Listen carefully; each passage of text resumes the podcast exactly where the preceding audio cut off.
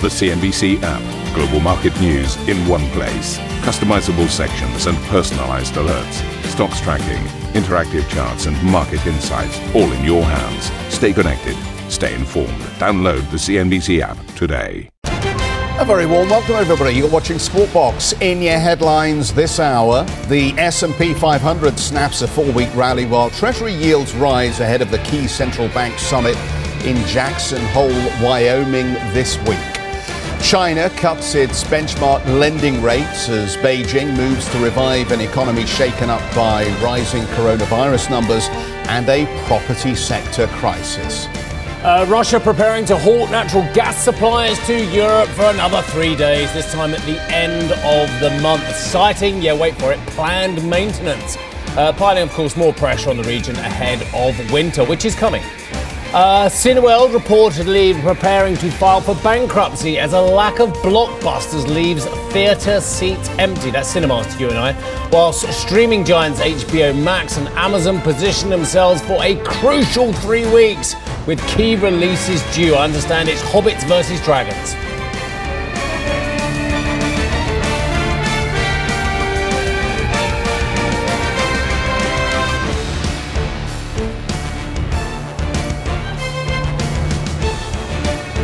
So this is a pretty rare occur- occurrence, isn't it, in the history of uh, I like I Squawkbox should over the last few what, weeks? 22 Absolutely. days into August, and the first time we sat down together. Absolutely phenomenal. Do you know what? Um, I, I have license now to just shoot the breeze with you, muck around, talk about life, and do whatever I want. Do you know why? Go on.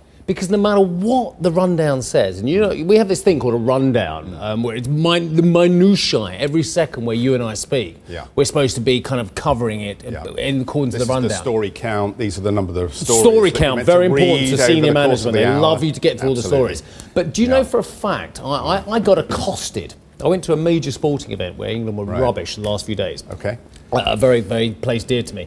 And I got accosted Hmm. by many, many people, mm. genuinely, who said how much they've enjoyed you and I oh, mucking Oh, around great. for years. That's- and do you know what they good. said? Go on. I, I kid you not. There was n- not just one, not two, not three, lo- load of them. Said, you and Jeff kept me company in COVID. I said, you poor blighter. Yes. Kept me company in my den. Kept me company i- in my spare room. All I could put on was Squawk Box. Yes. So, so there was a lot of guys out there, and to be unfortunately, most of them were chaps. You know, Right, we need right. more women in that demographic. There's no doubt about it. Right. But but they were very very happy for our company. Yes. Yeah, it, it reminds me actually of a conversation I had a long time ago with somebody who stopped me and explained that In they. Malta or Zurich? Uh, no, this was in Asia, um, who explained that they used to watch on television whilst they were having their shower.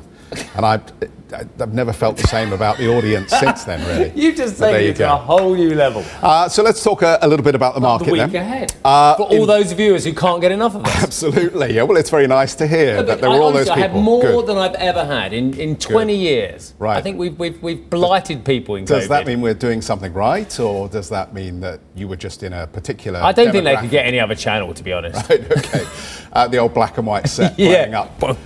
Investors, With the co-hanger. Investors are gearing up this week then for uh, the annual Jackson Hole Summit, where they'll be listening out for signs from the Fed Chair Jerome Powell on just how far the US central bank is willing to go to bring down decades high inflation. The event comes amid fears of a disconnect between markets and the Federal Reserve. Equities have rallied over the summer on the back of stronger than expected earnings and hopes that the Federal Reserve may slow its pace of rate hikes to prevent the economy from tumbling into recession. Markets are now pricing in a 50 basis point hike at the Fed September meeting and even a possible cut next year, despite comments from several officials indicating otherwise.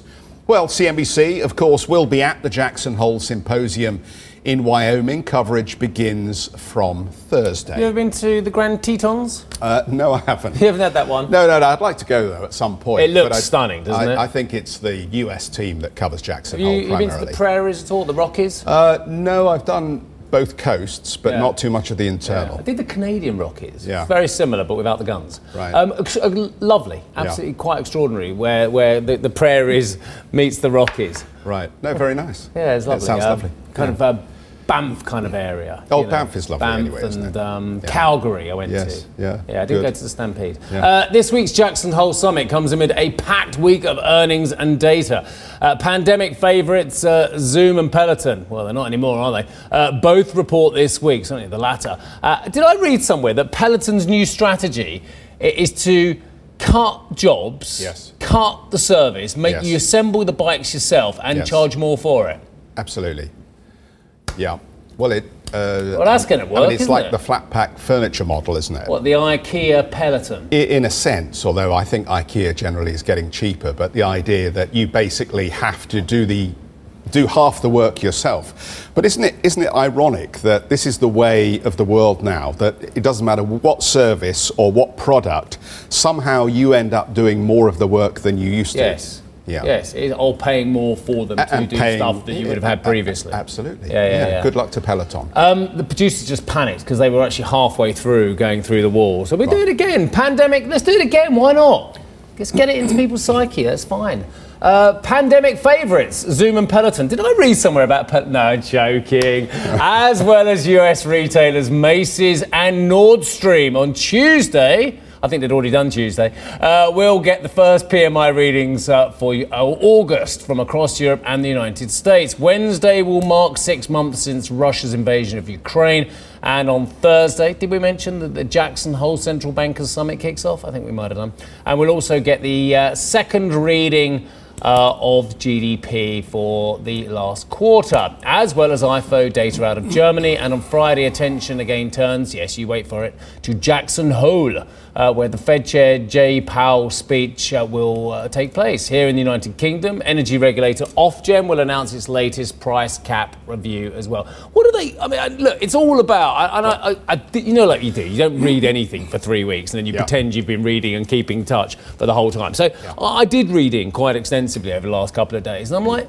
And I, I kind of wasn't so much an epiphany. It was more like usual me. What on earth do they expect Jay Powell to say? What on earth is Jay Powell going to say that is different from the 20 previous times he's spoken? I.e., we are going to be uh, very sensitive to the data. We are still um, fighting this inflation scourge. We are very concerned about inflation. We are still very keen on the jobs picture. We think that the jobs picture is still very strong. We've noticed that wages are rising, albeit at a lower level than inflation is rising at the moment. And we hope and we expect inflation to abate at some stage, probably laced with a couple of comments that are going to say we don't see the US entering a meaningful recession. What, what else is the market waiting for? Ladies and gentlemen, you can turn off your set now for the No, rest of the seriously. week because um, And you, know we're going to get a violent it. move one way or the other Yes. because the equity market's going to spot some tautology within there, one slight intonation different on a word, maybe an eyebrow in a Roger Moore-esque way going up at some stage. And the market will say, well, that proves that we're going to have rate cuts next year. Right. It's going to be utter nonsense.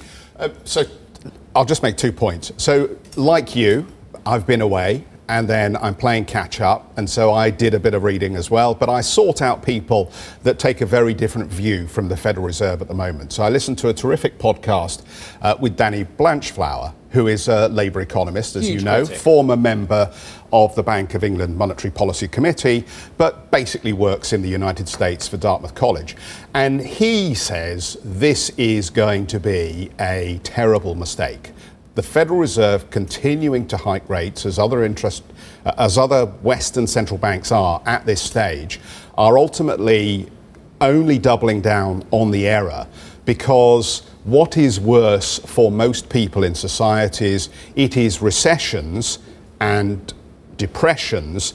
Inflation is bad. We know inflation is bad but supply side generated inflation is a very difficult thing to deal with so his argument at this stage actually the Fed and the other Western central banks should not be hiking. They should be pausing at least to wait and see what the result of the initial hikes have been. And in fact, if anything, he's suggesting that monetary policy should remain relatively easy or be easier from here on in because the markets are already signaling to you that they anticipate deflation into next year we don't know, you know, when the data is going to start to turn. But his argument would be, even as we've seen higher prints um, in Europe and in the UK, the underlying growth drivers are already weakening. So Not a lot true. of a lot of the props of the Not economy are actually being kicked away at the moment. Companies are cratering their hiring How much does Danny plans. Blanchflower get paid? Well, I don't know how No, much. quarter of a million, half a million dollars? How's that relevant to the conversation? Because wages are not supply side. That's why. Because real people are seeing their wages diminished aggressively, even though they're getting four, five, six percent increase in their wages at the moment. It is still less than inflation, so hence they are finding a cost of living crisis getting worse. When it gets into the system, as we know, as Danny Blanchflower knows, hmm. when he was playing for Tottenham. Um, or was that someone else? Yes. That was someone else.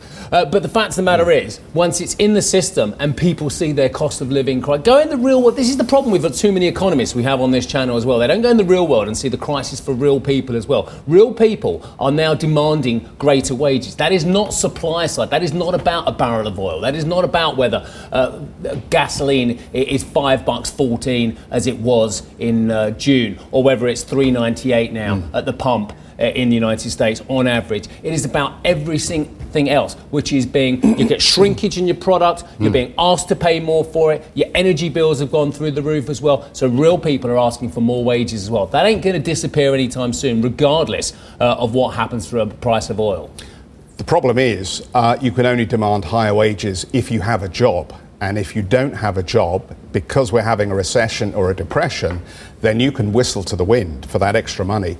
And just to pick up on your point, I mean, we have had basically uh, falling living standards for the last two decades Yep. in the Western world. Yep. And now you've got inflation to add on to the top so, of that. So let me finish my point. Um, won't. Yeah. the, the point is this that, you know, 20 years ago, we should have been turning round to the uh, executives and to the shareholders and saying, you know, why don't you take a little less money and increase the salaries of the workers? Because that's the reality of the situation we're in now.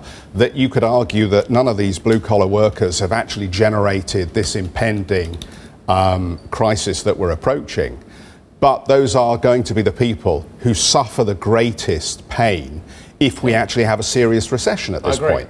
So I don't I just don't believe that this wage price spiral that the economists at the moment are fixated on is actually going to become embedded because if we have a recession, people are just going to lose their jobs there will be no wage price spiral because there will be no people employed. And we, we will go back to unemployment numbers like we had in the uh, Thatcher era of 5, 6, 7%. Yeah, you can have inflation and unemployment at the same time, by the way. Yeah, you can. Well, let's see if it It's not materializes. You can also have a recession and deflation. and it'll be a shock to the system for those S&P 500 CEOs and the like in the FTSE and the like in the I don't know the CAC and the DAX where their multiples have gone through the roof over those two decades you were Yeah. talking about and back before that back in the 1960s an average S&P 500 salary for a CEO was roughly 20 times multiple for your average worker yeah it's now 324 times I hope they're proud of themselves of what they've done there So the question, I think, for our audience is really what they do over the course of this week, because as you say, I think the narrative will not change. Our central banks have the bit between their teeth. As far as they're concerned, we're focused on inflation, we're not focused on growth. Maybe that's a mistake at this point, given that the, the causes of this inflation have been supply side primarily, but it's what we've said all the way through here. This is a very difficult environment to negotiate, but driving Western economies into recession may not be the answer. Yeah, but how many times have uh, central banks, and we've got to go, have refused to let the cycle happen and have now compounded all these problems with the vast Agreed. amount of debt that's been built up? Let me just remind you as well US inflation in July, 8.5%. Uh, what's the Fed's funds rate at the moment? Significantly lower than that, I can tell you as well. UK inflation, 10.1%. Bank of England's got a 1.75% rate. Inflation in the Eurozone, circa 9% as well. And the interest rate to accommodate that in the Eurozone, absolutely zero. Before you go, though, I'm going. Take, take a look at the consumer confidence numbers in Awful. all Western. So, inflation at these levels would normally be generated by a cycle of euphoria that is caused by people who have excess capital. Who are putting it to work, spending, and they are driving a shortage of goods, Oh, which yeah, is you showed me generating inflation. household so why. Why do we have but why do we have cratering consumer confidence, reduced hiring expectations going forward, and all of those negative numbers around the sentiment prints? whilst we have that very high inflation number. There is something that doesn't work. Uh, are you sure euphoria is always accompanied by inflation spikes? I don't remember. Maybe in, in the Definitely. weird world of markets, but for consumers, inflation spikes are accompanied by euphoria. Because that, really, that I don't remember that in the seventies. That euphoria is what drives ultimately the inflation number. I'll have to check with Dad, but I don't remember him being euphoric at inflation in the seventies. Well, the seventies. was a strange. Well, you remember better than I do. Ah. only just, only just. He's only two years old. Were you two years older than me? Ish. Uh, right, okay. Nasdaq down two percent on Friday. S and P 500 down 1.3 percent. We have had a four-week run to the upside, which has been great, but unfortunately just gave back a little bit. I say unfortunately, it's good to have a two-way market. Trust me. Dow was down nine tenths of one percent. Actually, for the week, the moves were quite interesting. The Dow was only down two tenths of one percent. S and P was down 1.2. Um, Nasdaq was down 2.6. Um, Russell 2K was down 2.9%, had quite a tough time to the upside. Treasury is very interesting. We did see some very interesting move on the dollar on the treasuries as well. But safe to say the yield picked up, so nearly 3% again. That put on around about 10 basis points compared to where it was uh, one week ago. But very interestingly, given what Jeff was saying about people forecasting rate cuts at some stage, uh, the two year 326 uh, and a bit of change, as I say, compared to the 10 year trading at 2.97 as well. Dollar crosses was interesting. Dollar back on the front foot. A lot of talk about parity yet again. There'll be all kinds of people getting excited about parity. And I get it. They like big round numbers. For me, it doesn't mean a thing whether it's 99.9 or 1.01. But that fact of the matter is that's roughly where we're trading uh, on the euro dollar. The pound getting an absolute drubbing again, despite the fact. What's the latest inflation rate? They've been 13%. I think they think we're going to get in the UK. Lovely. Uh, euphoria. maybe, maybe not. 118.28 is where the sterling dollar pair is trading. Dollar yen 137 again, getting quite close to those 138 handle levels we saw at the uh, nadir, the trough uh, of the yen quite recently. Dollar yuan stately at 6.826. Let's have a look at some commodities as well. Been spending a, way too much time taking a look uh, at a few of these. Uh, we're back down to 95 handle on Brent. Uh, it's been oscillating, but in a downward trend as of late. Whether it can draw a line in the sand remains to be seen. Still a lot of supply issues for refined product out there as well. Uh, WTI crude just under 90 bucks. Spot gold 17. 43. Quick look at the Asian markets before Jeff tears into the next guest. Um, flat on the Hang Seng, a little bit of a decline on the Nikkei. Uh, mainland Shanghai Composite up six tenths of 1%. Gold is really doing nothing on a day when you'd expect risk aversion to drive people into safe havens. I wonder what what Tim Edwards thinks. Tim is uh, S&P Dow Jones uh, indices uh, guest with us this morning. Uh, Tim, nice to see you. Thanks so much for giving us your time. Well, the markets um, seem to be catching a cold this Monday morning as they look ahead to uh, Jay Powell's speech later on in the week. What do you think investors should be doing? How should they assess the week ahead? Uh, well, first of all, good good morning, and um, thanks for very very much for having me on. Um, yeah, it might it might turn out to be a bit of a, a wait and see week. Um, you mentioned the uh, the headline event probably going to be Friday with the with the kickoff of the central bankers meeting. Um, there is a generally low level of, of liquidity that we've seen in markets over the past couple of weeks. Just a seasonal effect. People are going on on holiday. Um, so I think unless you have a, a really strong conviction either way, probably best to wait and see because trading is going to cost a little bit more than normal. Has something changed in market sentiment? Um, we had a bounce off the lows, and yet we seem to have had a, a, rejection at the 200 day uh, moving average. Uh, what's going on with the, uh, the US market at this point?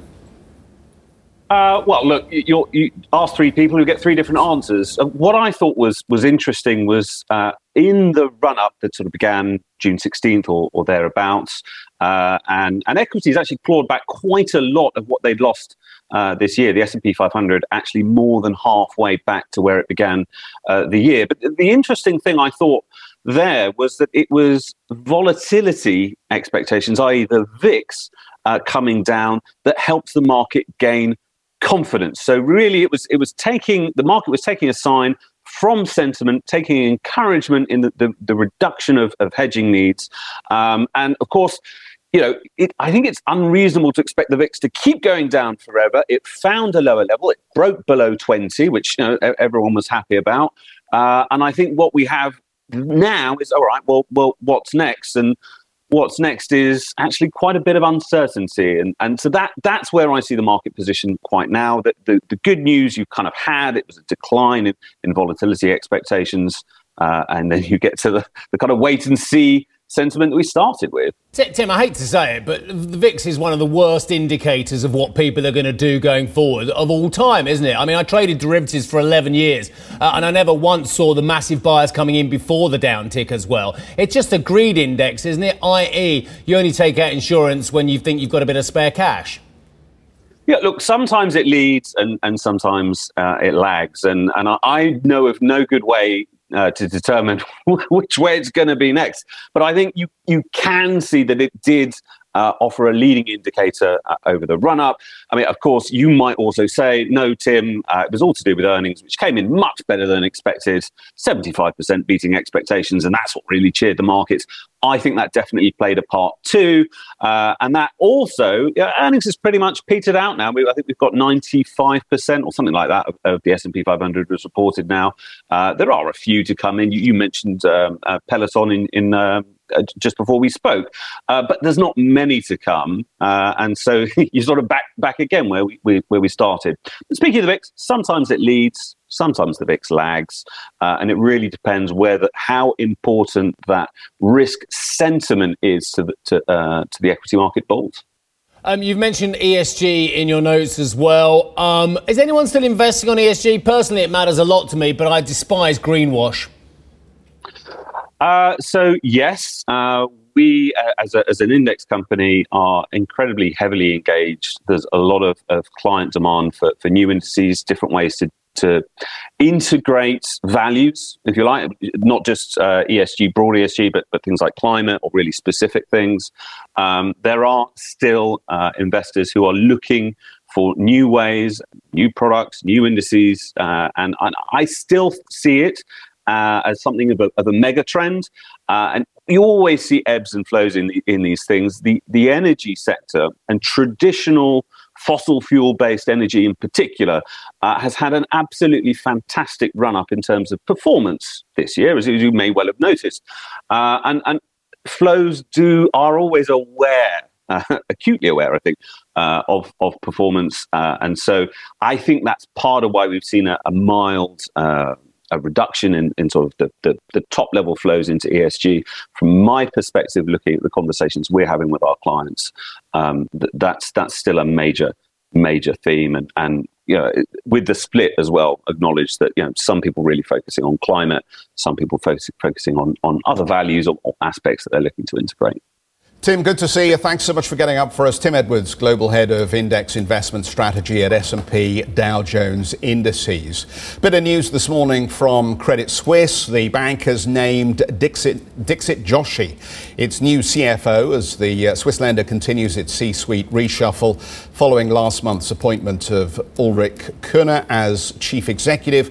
Joshi will take over from uh, David Mathers from uh, October 1st. Francesca McDonagh will be COO and Michael Rongetti will be interim CEO of the asset management unit. Just a brief comment. Of course, we were out at Credit Suisse for the last set of earnings, a pre tax loss of uh, what was it, over a billion uh, Swiss franc. The new management team are, well, still taking a scalpel to investment banking. They're still uh, aiming to cut about a billion um, out of costs. Interesting, this uh, new uh, lineup. I guess this is the new CEO and uh, Axel Lehmann, the chairman, doing the football manager thing and just reshuffling the team, hopefully with the ambition of uh, achieving the goals they've set out. Market's got zero faith in it. I'm sorry to say, I, I wish them well. I do. I, I, like to see European companies do well, and I like to see European investment banks do well as well. But you look at that chart on the board, yeah. you look at all the false dawns, uh, and, at the, and I can say this, this is not even me kind of editorializing. Right. This is like looking at the price of Credit Suisse compared to where the price of Credit Suisse was. This is a company which is trading on a price to book for the next 12 months of 0.2 2.8. That is one of the lowest multiples. It is worse than Deutsche Bank at its lows as well. At the moment, the market is saying, we ain't buying this one on trust. We'll wait to see the results. And then maybe there'll be something quite exciting in terms of the share price reaction. But at the moment, if you're a Credit Suisse shareholder, nobody's trying to top up their holdings. The fact is, this is bombed out beyond belief. And I look at the five year chart, they were 18 uh, Swissy 28 uh, in 2018, i.e., before the crisis. They're now trading 5 Swissy. There is zero faith in the recovery of this bank at the moment. Well, um, David Herro, Harris Associates Right. increased their stake Right. from 5.2% to over 10%. Where did they start buying? well, I don't know where they started buying, but, But they, it weren't they 5 basically. euros to 5 Swissy 20, was no, it? no, no. They, they, well, they've been adding at this price. Right. So they were So- wrong at a higher level. Uh, yeah, well, you could argue. Yeah. they've got it I mean, wrong so far. Yeah, well, um, it So would they're dollar cost averaging. Well, no, just before you keep jumping in, let me just finish the point I'm making.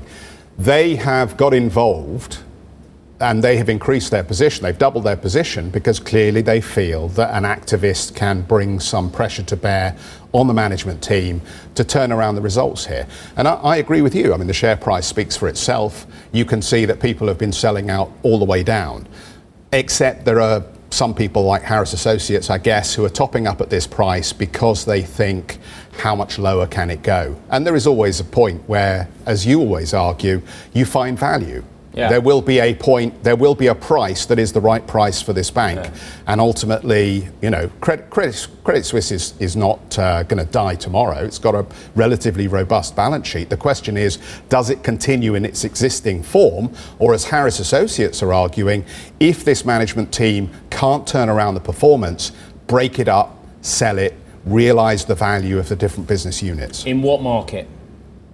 In What mean, is- in what market? I mean, in a stunningly distressed market for investment banking. You've only got to look at the uh, the capital side of the business, the investment management side of the business. Everyone's scrambling for the same clients and the same Asian money and the same Middle East money. Now they can't get the Russian money as well. They're all chasing the same high, uh, super high net worth individuals, what have you. They're chasing the same deals and what have you. Uh, the same sponsored clients, the same private equity clients as well. Everyone's chasing the same business. And if you're Credit Suisse, you're not exactly going in with the best CV at the moment, are you? Uh, but look at the net interest income they're going to make from these higher interest rates. from the higher from debt uh, levels that the uh, consumers and companies and governments have got as well, with the greater risk of default and delinquency. Did you just say?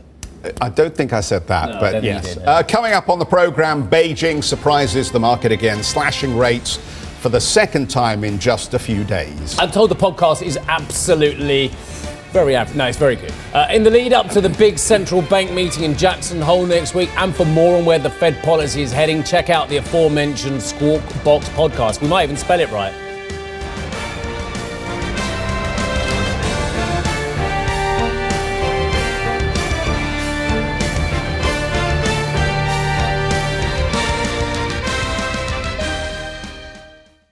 Ambition to me is about doing better. I think ambition creates a pathway. Best advice I can give someone starting off a career is don't have a career, have lots of careers, try loads of different things. talk to people and put your ambition out there. I don't feel that I've hit peak ambition because it's a learning journey. CNBC is where ambition meets opportunity. What does living ambitiously mean to you? Hear it from our CNBC anchors, reporters, and global business leaders on CNBC.com.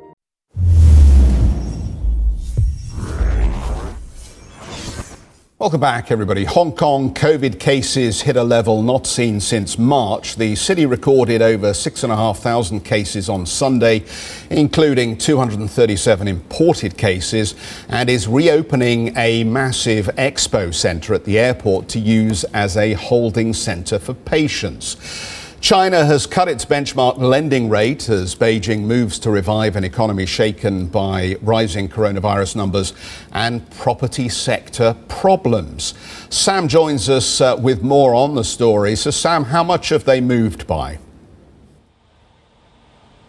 Good morning to you, Jeff. Well, what we saw today was the PBOC cutting that one year loan prime rate, which is what most new and outstanding loans are based on, by five basis points. So just a trim there, but it was really the five year that was interesting. That largely influences the price of mortgages. That was a more hefty, substantial 15 basis point cut. So, of course, we have seen a bigger cut to the five year than the one year loan prime rate. And certainly what that signals to the market uh, is the policy policymakers' desire to continue to help this struggling property sector because, of course, a lot of the data has continued to point to uh, consumer confidence remaining weak and certainly the property sector remaining fragile. And so economists have certainly said that what we saw today in terms of these cuts was all about the property sector. And it is very much needed, of course, because this is one of the biggest drags on the economy right now. Of course, we do know it makes up for around a quarter of GDP. So this does come as we have seen the policymakers certainly trying to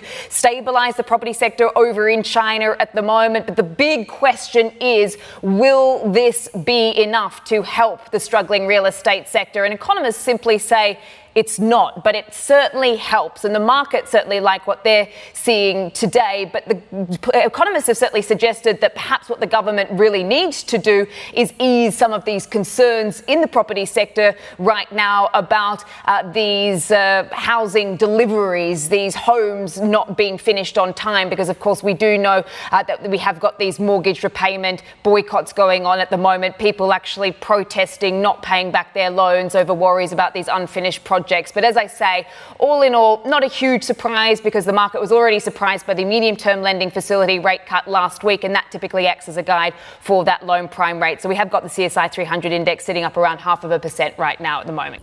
Thank you for listening to Squawk Box Europe Express. For more market moving news, you can head to CNBC.com. Or join us again on the show with Geoff Cutmore, Steve Sedgwick, and Karen Tso, weekdays on CNBC.